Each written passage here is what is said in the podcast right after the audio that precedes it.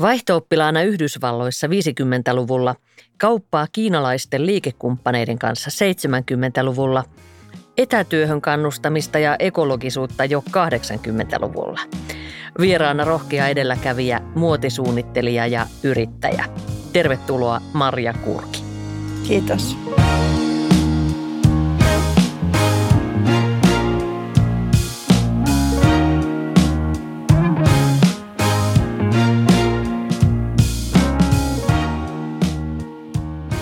Timanttia Timanttia on podcast, jossa yrittäjät kertovat, mikä on vaikeaa, mikä vie eteenpäin, mikä kaduttaa ja mistä he unelmoivat. Minä olen Mario Rönkvist ja kanssani tätä ohjelmaa on tekemässä Talenomin talous- ja henkilöstöjohtaja Antti Aho. Moi Antti. Moi moi. Kirjoitit Maria elämäkertasi Silkkitieni jo kahdeksan vuotta sitten ja nyt kun me nauhoitetaan tätä jaksoa, niin on tiedossa, että siitä elämäkerrasta julkaistaan ääni ja, äänikirja ihan lähipäivinä. Ja julkisuutta varmasti voi olla taas luvassa. Millainen suhde sinulla on julkisuuteen? Se on tota, sen kaltainen, että kun se julkisuus 80-luvun puolivälissä todella niin kuin roihahti. Mä olin erittäin onnellinen, että hoksasin silloin tehdä semmoisen päätöksen, että en rupea siksi henkilöksi, joksi minut luonnehdittiin ja jonkalaisena toimittajat minut olisi halunneet nähdä. Sitä mä kutsuin itselleni juuri, halusin tehdä sen selväksi, että en Mä olen mitä olen.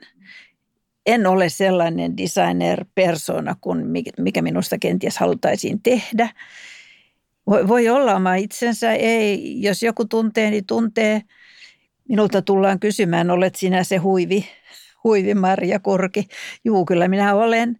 Mutta että, että ei, ei, minulle ei ole todellakaan ollut koko aikana niin sellaisia paineita tästä asiasta, mutta minusta tuntuu, että jos, jos ei osaa olla varovainen – niin sitä helposti tulee. Että sitä ottaa itsellensä roolihahmon ja mä oon kieltäytynyt siitä. Perustit Maria Kurki Oyn silloin vuonna 1976 syvän laman aikaan.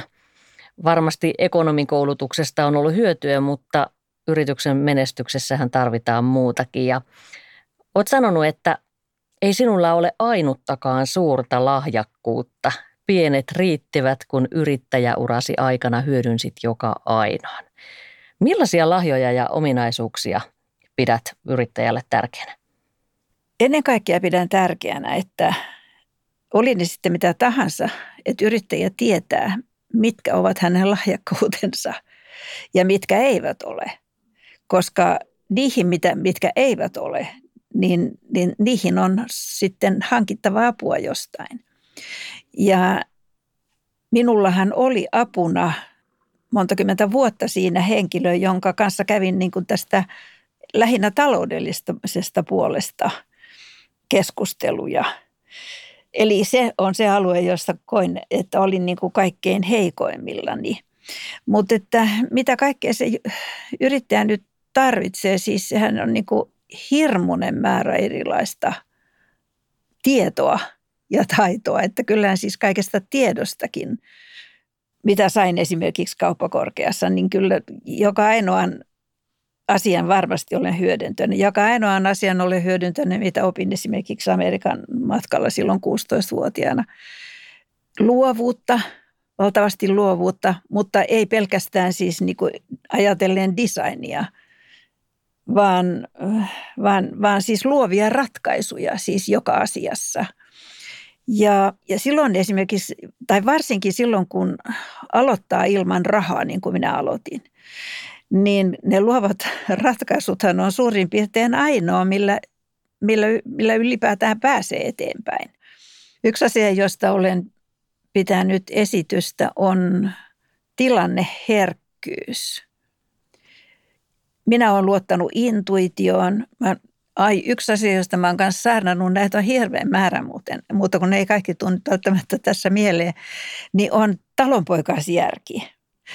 Sekin on tietysti jonkunnäköistä lahjakkuutta, että, että vaikka kuinka tulisi niin kuin tietyn tyyppistä mm, uutta neuvoa guruilta, niin ei sitä todellakaan tarvitse hyväksyä, että näin se on, vaan kuljettaa sitä oman ajatusketjunsa lävitse, jossa se terve järki on justiinsa se yksi, yksi tärkein. Mutta että totta vieköön, seison sanojeni takana. Minulla ei ole yhtä suurta lahjaa, mutta minulle on annettu hirmuinen määrä pieniä lahjoja. Ja ne on tärkeitä. Aika yllättävää oli, kun sanoit, että päätit, että sitten tavallaan otat ulkopuolelta sen avun vastaan niillä osa-alueilla, joita et itse osaa tai hallitse. Ja sitten sanot talousasiat, kun kuitenkin juuri sen alan koulutushan sulla oli. Aivan. Mutta siis järki ei riittänyt riittävän pitkälle siinä. Ja sitä paitsi olen sitä mieltä, että yrittäjälle on, vaikka olisi niin kuin kaiken maailman taidot, niin on hirveän hyvä, että olisi joku, jonka kanssa käydä keskustelua. Ja siinä on taas, kun olen sanonut näin, että mä oon ollut hirveän varovainen, niin silloin ihmiset sanovat, anteeksi mitä? että onks, osoittaako toi nyt, että toi sun historias, kun lähdet Kiinaan 79, niin onko se nyt niin kuin hirveän varovaista? Sillä lailla, kun minä asiat ajattelen, niin, niin on ollut varovainen. Kerroksä vähän lisää tästä, että, että miten tämä yhdistyy tämä Kiinaan meneminen ja vielä katsotaan, että kymmeniä vuosia sitten, että nythän maailma on jo muuttunut siinäkin mielessä ehkä, mutta silloin se oli varmasti tosi iso juttu. Niin miten se varovaisuus tulee siinä? Siis ensinnäkin se, että nyt sinne Kiinaan lähtee, niin, niin siinä sinänsä ei vielä menetä mitään. Ei se ole niin suuri kustannus. Eli, eli kyllä mä oon ollut niin kuin hyvin kustannustietoinen kuitenkin. Kyllähän siinä sitten kävi niin, että jotta sain niin kuin kontaktin syntymään, niin jouduin tilaamaan yhtä ainutta kuosia, huivikuosia, 1800 kappaletta. Ja se on edelleenkin tänä päivänä hirmuinen määrä tähän maahan, yhtä ainutta kuosia. Ja täytyy sanoa, että, että pelkäsin kyllä sitten, kun olin sen tehnyt. Ja kun sehän piti maksaa tietenkin etukäteen. Odotin kuukausia, varmaan joku kolme kuukautta ennen kuin Kiinasta tuli näytteet. Pelkäsin avata sitä kirjekuorta, koska mä ajattelin, että mitä sieltä nyt siis tuleekaan, niin se on sitten ostettava. Se on ostettu, joku se on maksettu. Ja siihen aikaan Kiinasta saattoi tulla kuudelle sormeille hanskoja. Eli se oli kyllä siis se, että ylipäätään siihen maailman aikaan ryhtyy Kiinan kanssa siis vain kolme vuotta kulttuurivallankumouksen päättymisestä. No onhan se ollut rohkeata kylläkin. Ähm, Mutta sitten kun mä sitten loppujen lopuksi uskalsin avata sen kirjekuoren, missä ne oli ne näytteet, siis kolmessa, kolme eri väriä, mutta samaa kuosia, niin, niin siis oli tietenkin valtava helpotus, että ne oli, värit olivat ne, mitkä piti olla ja paino kuosi oli se, mikä piti olla. Meidän huippumyyjämme innostui siitä, että oh, tollasia. Minä lähden heti näyttämään suurelle suomalaiselle kirja, kirjakerholle näitä – ja hän sitten kaappasi siitä ne, ne repaleiset kangaspalat, kipitti sinne asiakkaansa luokse ja asiakas oli hirveän kiireinen, ei ollut mitään treffejä sovittu. Sirkka otti ne sieltä kirjakuoresta, heilautti niitä siinä käytävällä ja markkinointipäällikkö, en muista hänen nimeänsä, sanoi, että joo, mä otan ne. Olisi voinut käydä vähän huono, huonomminkin. Et sitten kun me puhumme myöskin onnesta, no sanotaan, että tässä nyt on kuitenkin tarvittu onnea. Tämä on aika hieno kuunnella tätä, miten tässä tulee tämä onni ja rohkeus yhdistyy. Me, meilläkin on yhtiön yhtenä arvona rohkeus. Me on paljon puhuttu rohkeudesta ja, ja kaikenlaista tulee tehtyä – ja sitten jotkut asiat onnistuu. että, että jos ei uskalla tehdä mitään, niin jää kaikki tämmöiset hienot kaupat ja muut mahdollisuudet varmasti näkemättä ja kokematta. Että onni suosii rohkea, Aivan. niin kuin sanotaan. Mä luin, lueskelin eilen tätä mun kirjaani muistaakseni, niin kuin palauttaakseni mieleen asioita, koska nyt teen toisenlaista kirjaa. Niin siellä mulla oli semmoinen lause, että olen ilmeisesti tehnyt enemmän oikeita kuin vääriä päätöksiä. Mutta niitä vääriäkin päätöksiä tuli. Sä menestyit hyvin, mutta oli huonojakin hetkiä. Esimerkiksi se lisenssisopimus erään kiinalaisen yhteistyökumppanin kanssa, niin siinä meni enemmän rahaa kuin tuli. Miten, miten siinä niin kävi? Niin, siinä se just oli, että tota, ei olisi... Siis se, sehän oli myöskin sellainen asia, että eihän sekään maksanut meille oikein mitään. Mutta siis julkisuudessa se toi aivan huivasti. Tämä mun talousasiantuntija joskus laski, että kuule, ja sanoi minulle, että kuule Maria, sä oot saanut miljoonien arvosta julkisuutta. Eli joka on huomattavasti arvokkaampaa kuin maksettu mainonta. En hävinnyt siinä mitään.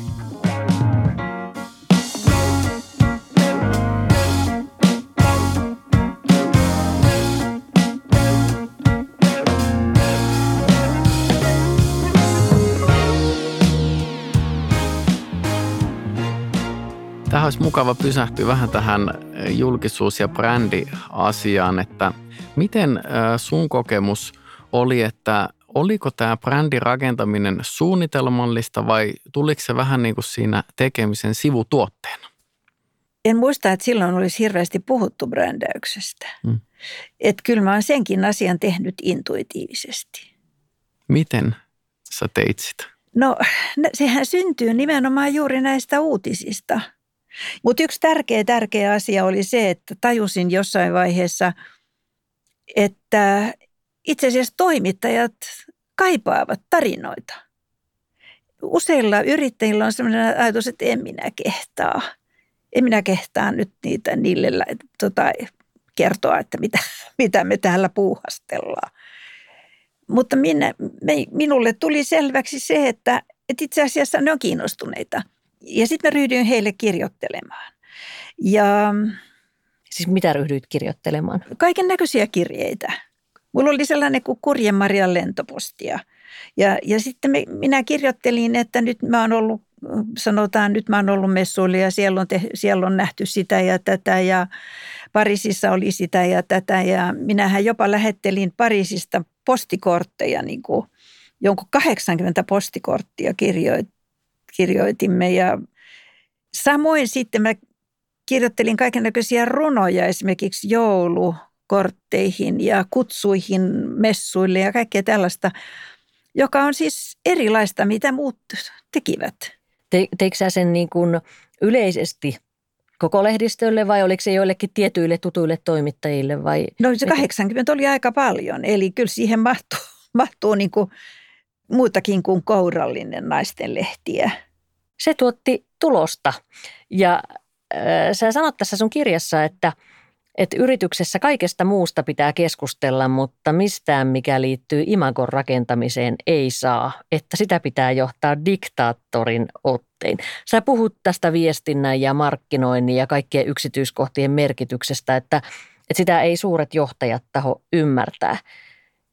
Miten, kun mulla on semmoinen käsitys, että tilanne on menossa vähän parempaan suuntaan, mutta edelleen monessa yrityksessä on tekemistä siinä, että siellä johtoportaassa ei aina ymmärretä, mikä sen viestinnän ja markkinoinnin ja brändin merkitys on, niin, niin miten sitä voitaisiin sitä ymmärrystä siellä lisätä?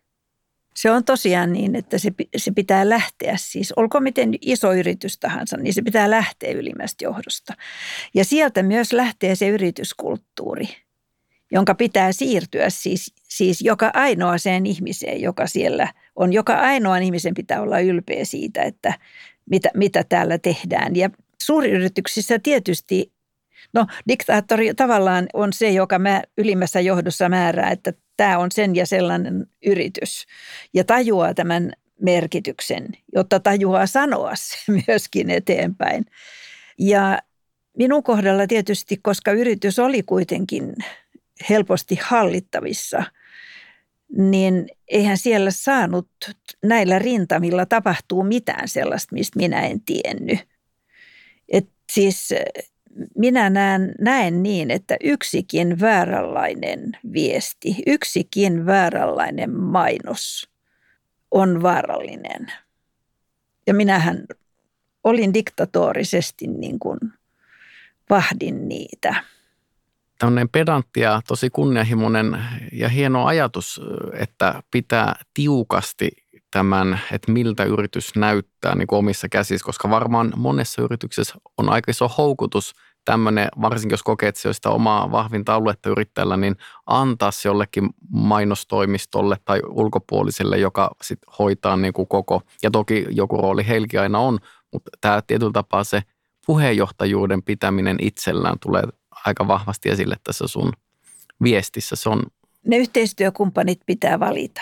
Se on, siinä juuri on sen niin, että olihan meilläkin mainostoimistot ja oli apua niin kuin kirjoittamisessa. Vaikka minä itse kirjoitin nämä niin Kurja-Marjan lentopostit ja sen näki kaikesta, että ne ei ole ammattilaisen tekemiä, vaan se on tosiaan se, se on tosiaan se Marja Kurki, joka tässä nyt kirjoittaa. Mutta sitten kun valitaan mainostoimisto, niin se on todella tarkkaa. Ja, ja minä olen ollut läsnä siis kaikissa kuvauksissa. Mä oon ollut läsnä vahtimassa siis esimerkiksi näitä tekstejä ja, ja se on todella tärkeää. Eli sen kumppanin pitää olla sellainen, joka kerta kaikkiaan niin kuin ymmärtää, mikä on tämä yritys. Sä sanoitkin tuossa aikaisemmin, että luotit yrittäjänä paljon siihen talonpoikaisjärkeen. Aivan. Ja sehän tarkoitti sitä, että sulle jäi suunnitelmat ja joskus budjetitkin tekemättä. Vaihtuiko kirjanpitäjä usein? Ei, kun ei meillä ollut. Siis se oli tämä mun taloudellinen neuvonantaja. Hänen toimistossansa oli kirjanpitäjä, joka piti sitä kirjanpitoa. Mutta siis eihän minulla ollut tietoa kylläkään niin kuin etukäteen, mitä sieltä tulee. Näin siinä kyllä, näin se kyllä oli. Mutta, mutta kun olin varovainen, niin kuin edelleen olen sitä mieltä, erityisesti just tässä rahan käytössä, niin, niin aina sieltä sitten jäi kuitenkin viivan oikealle puolelle. Mites, kun mä oon näissä taloushommissa itse, niin kiinnostaisi kuulla, että miten sä näet, että minkälainen on hyvä tämmöinen taloudellinen neuvonantaja? Miten sä kuvailisit? Oli ilmeisesti tärkeä suhde tämä sinulla tähän. Joo, kyllä hän oli erittäin fiksu mun kurssitoverini kauppakorkeasta. Tota, semmoinen luottamuksellinen suhde meillä oli, että joskus käytiin todella kovia keskustelujakin, että, ja minä sanoin, että kuule tästä asiasta sinä et ymmärrä mitään. Ja voi olla, että seuraavana päivänä tai sitä seuraavana pyysin, soitin ja pyysin anteeksi. että, että siinä pitää, pitää sen, se henki, henki, koska minullahan oli siis ei pelkästään kirjanpitäjä, vaan oli henkilö, jonka kanssa keskustelin, joka, joka suitsi minua kenties, jos minä olisin lähtenyt niin kuin liian lennokkaasti johonkin suuntaan. Se, minä tarvitsin sellaista – Jollain toisella voi olla toisenlaisen henkilön tarve. Mutta se luottamuksellinen suhde, että voidaan olla tosiaan ihan eri mieltä. Ja sieltä se sitten löytyy ja, ja, ja minun osallani niin, että, että ne kuitenkin jäävät kytemään ne ajatukset, vaikka vastus, saatoin vastustaa raivokkaasti. Mitä sitten esimiehenä? Halusit pitää paljon lankoja omissa käsissäsi, mutta kuitenkin niin – halusit myös luoda sellaisen ilmapiirin työpaikalle, että siellä, siellä niin kuin tavallaan puhut tämmöisestä sisäisestä yrittäjyydestä, että semmoinen kukoistaisi. Niin miten tämmöinen ylipäätään työn ilo ja johtajuus, niin, niin miten niitä voisi parantaa? Minun kohdalla se oli, oli sitä, että, että minä jälleen olin se, joka, joka niin kuin levitin ympärilleni sitä työn iloa. M- mutta kyllä mä oon kuullut jälkeenpäin, että minä niitä itkettänytkin. Sä palkkasit yritykseen työntekijöiksi pelkästään naisia ja se oli ihan tietoinen valinta. No se oli Miksi? tietoinen valinta. Sen takia, ja täh, en tiedä pitääkö tämä enää ollenkaan paikkaansa, mutta mielestäni silloin se piti, että ö, naisten kunnianhimo on erilaista kuin miesten kunnianhimo. Miesten kunnianhimo on siirtyä askelmalta toiselle. Naisten kunnianhimo on tehdä juuri se, se työ, jota juuri sillä, sillä hetkellä on tekeillä niin hyvin kuin mahdollisesti. Ja nämä on erilaiset ja nämä johtaa erilaiseen tulokseen. Syvällinen ajatus ja näin miehenä haluaisin sanoa, että tämä toivottavasti ainakin on muuttunut tai muuttumassa. Niin. Mutta hieno ajatus ja näin niin kuin yritysjohdosta käsin, niin se, että mikä on suhde työhön, mitä on tekemässä. Siitä, siitä nimenomaan. Eli se oli se tärkeä. Ja tietysti intuilla, intuitiollahan en, en, käyttänyt, en käyttänyt yrityksiä tässä, tässä tuota henkilöstön valinnassa. Musta tuntuu, että se olisi mennyt aivan pieleen. Koska siis meidän kemiahan piti toimia. Mulle tulee jotenkin näistä, näistä semmoinen olo, että, että yritys olit sinä. Sinä et palkannut ihmisiä tavallaan yrityksellesi, vaan itsellesi – koska sinä olit Marja Kurki Oy. Joo, kyllä siinä on varmasti paljon perää. Ja tietysti, koska me aloitin nollasta, palkkasin ensin yhden ja sitten toisen ja kolmannen, niin, niin, niin me kasvoimme myöskin yhdessä.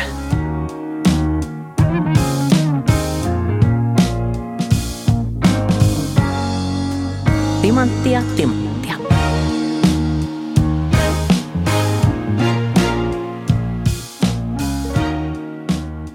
Olit monessa asiassa edelläkävijä ja esimerkiksi lähetit osan työntekijöistä etätöihin jo silloin 80-luvun puolivälissä. Millaisen vastaanoton se sai silloin? Ihan hyvän vastaanoton. Myy, se, se oli myyjät, jotka, jotka sitten avasi, ryhtyivät tekemään töitä kotoa käsin.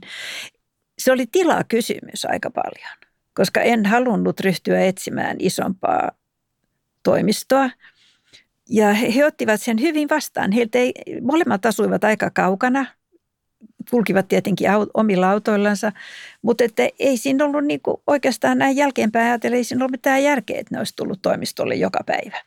No miten sä kuuntelet nyt tätä nykyajan keskustelua? Me puhutaan nyt tässä korona-ajassa taas paljon etätyöstä ja edelleen on niitä yrityksiä, joissa nikotellaan, että no miten niitä nyt sitten siellä vahditaan ja miten tämä toteutuu. Niin miltä se kuulostaa?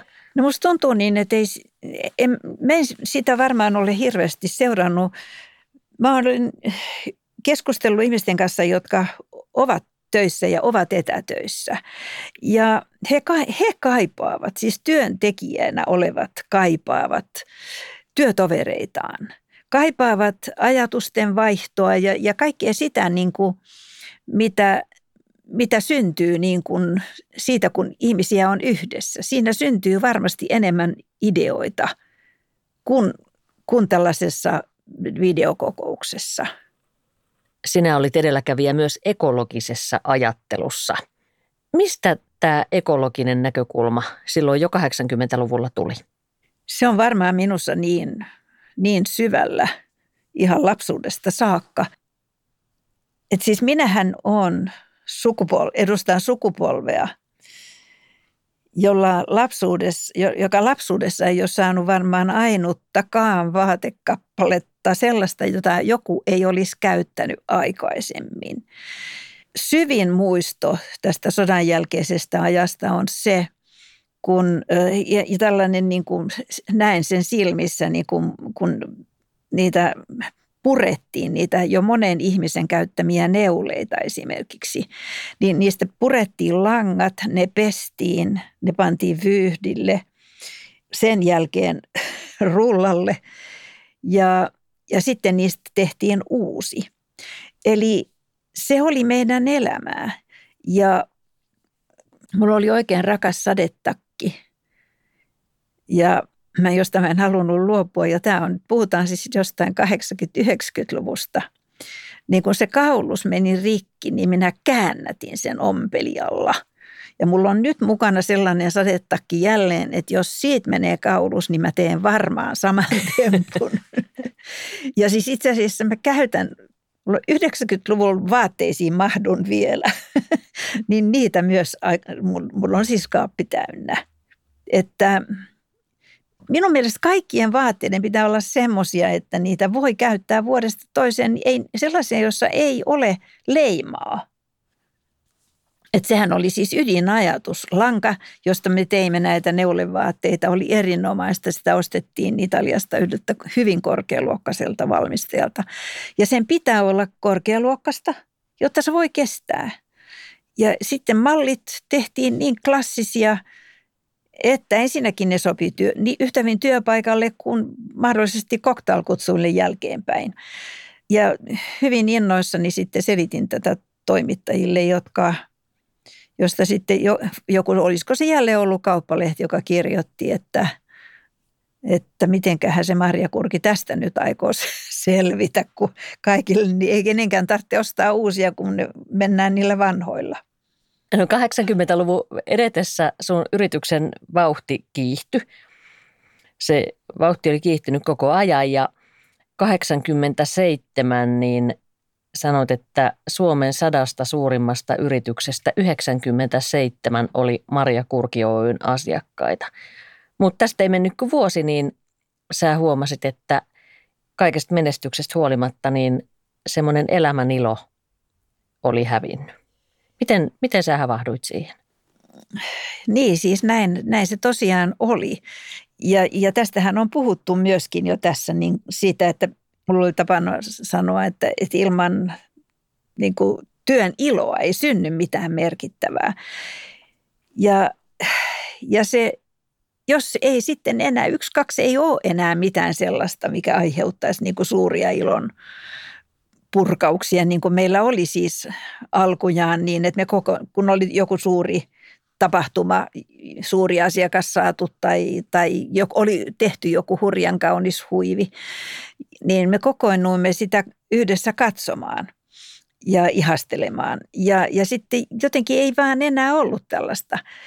Siis paljolti oli varmaan sitä, että oli koettu niin paljon ja sitten siitä oli tullut sellaista puurtamista, jossa, jossa niin kuin ei enää syntynyt mitään sellaista, mikä ei olisi ollut jo aikaisemmin.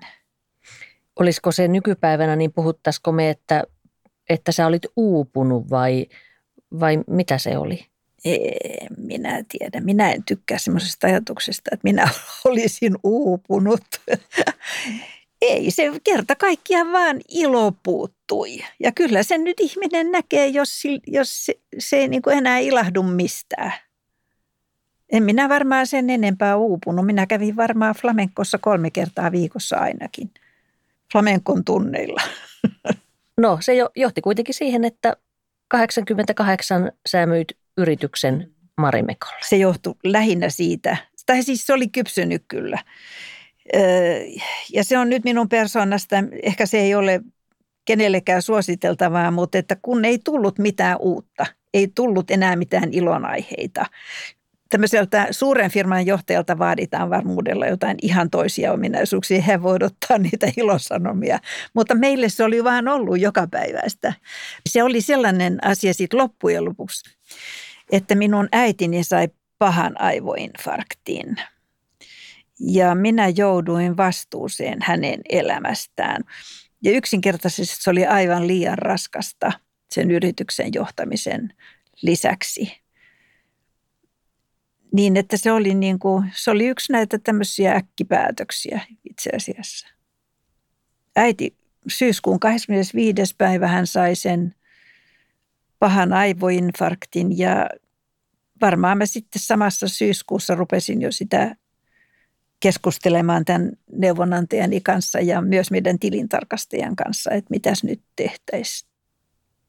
Ja sitten siinä oli, se oli myöskin näitä tämmöisiä, en tiedä oliko se fiksu päätös, mutta oli pää, mä olin päättänyt, että, että jos ja kun myydään, niin myydään semmoiselle yritykselle, jossa tämä sama yrityskulttuuri, ja jossa, jossa tämä sama niin kuin tämä brändi osattaisiin pitää hallussa. Mutta sittenhän se kävi kyllä niin, että ne eivät todellakaan sitä osanneet. Minä, minut palkattiin sinne itse asiassa neuvonantajaksi, mutta Marimekon nämä henkilöt, jotka, jotka olivat vastuussa sit tästä brändistä, niin olivat sitä mieltä, että he osaavat tämän homman paremmin. Ja se kesti kolme vuotta. Se oli siellä se brändi Marimakossa ja se oli konkurssikypsä. Ja sitten, sitten kun ö, se ostettiin, mun, mun poikani osti sen sieltä, niin ei sillä varsinaisesti ollut, niin kuin brändillä ei laskettu mitään arvoa. Mutta ennen kuin se kauppa syntyi, me kävimme siellä yhdessä. Ja minä olin se, joka arvioin. Kävin läpi joka ainoan nikaleen, mitä oli varastossa Marimekolle ja arvioin sen hinnan. Ja, ja sillä lailla sitten saatiin siihen hinta, jolla se ostettiin. Silloin kun olit myymässä sitä Marimekolle, niin oliko sulla silloin muita vaihtoehtoja mielessä kuin ei, ei, ja sehän oli aika tyhmää. Mä kuvittelin, että, että minä, minun ajatukset ja marimekkolaisten ajatukset, sen takia sitä tarjottiinkin vain Marimekolle. Mä kuvittelin, että meidän ajatukset, että miten tätä viedään eteenpäin, osuu yksin, mutta ne ei osunut ollenkaan. Se oli siis tuskallista. Eli se se oli iloinen perhetapahtuma, kun se tuli takaisin. Nyt jos kaiken tämän jälkeen saisi aloittaa sun yrittäjän taipaleen uudelleen alusta, niin mitä sä tekisit toisin? En, enpä tiedä. Enpä tiedä. Siis minähän tein kaiken intuitiolla.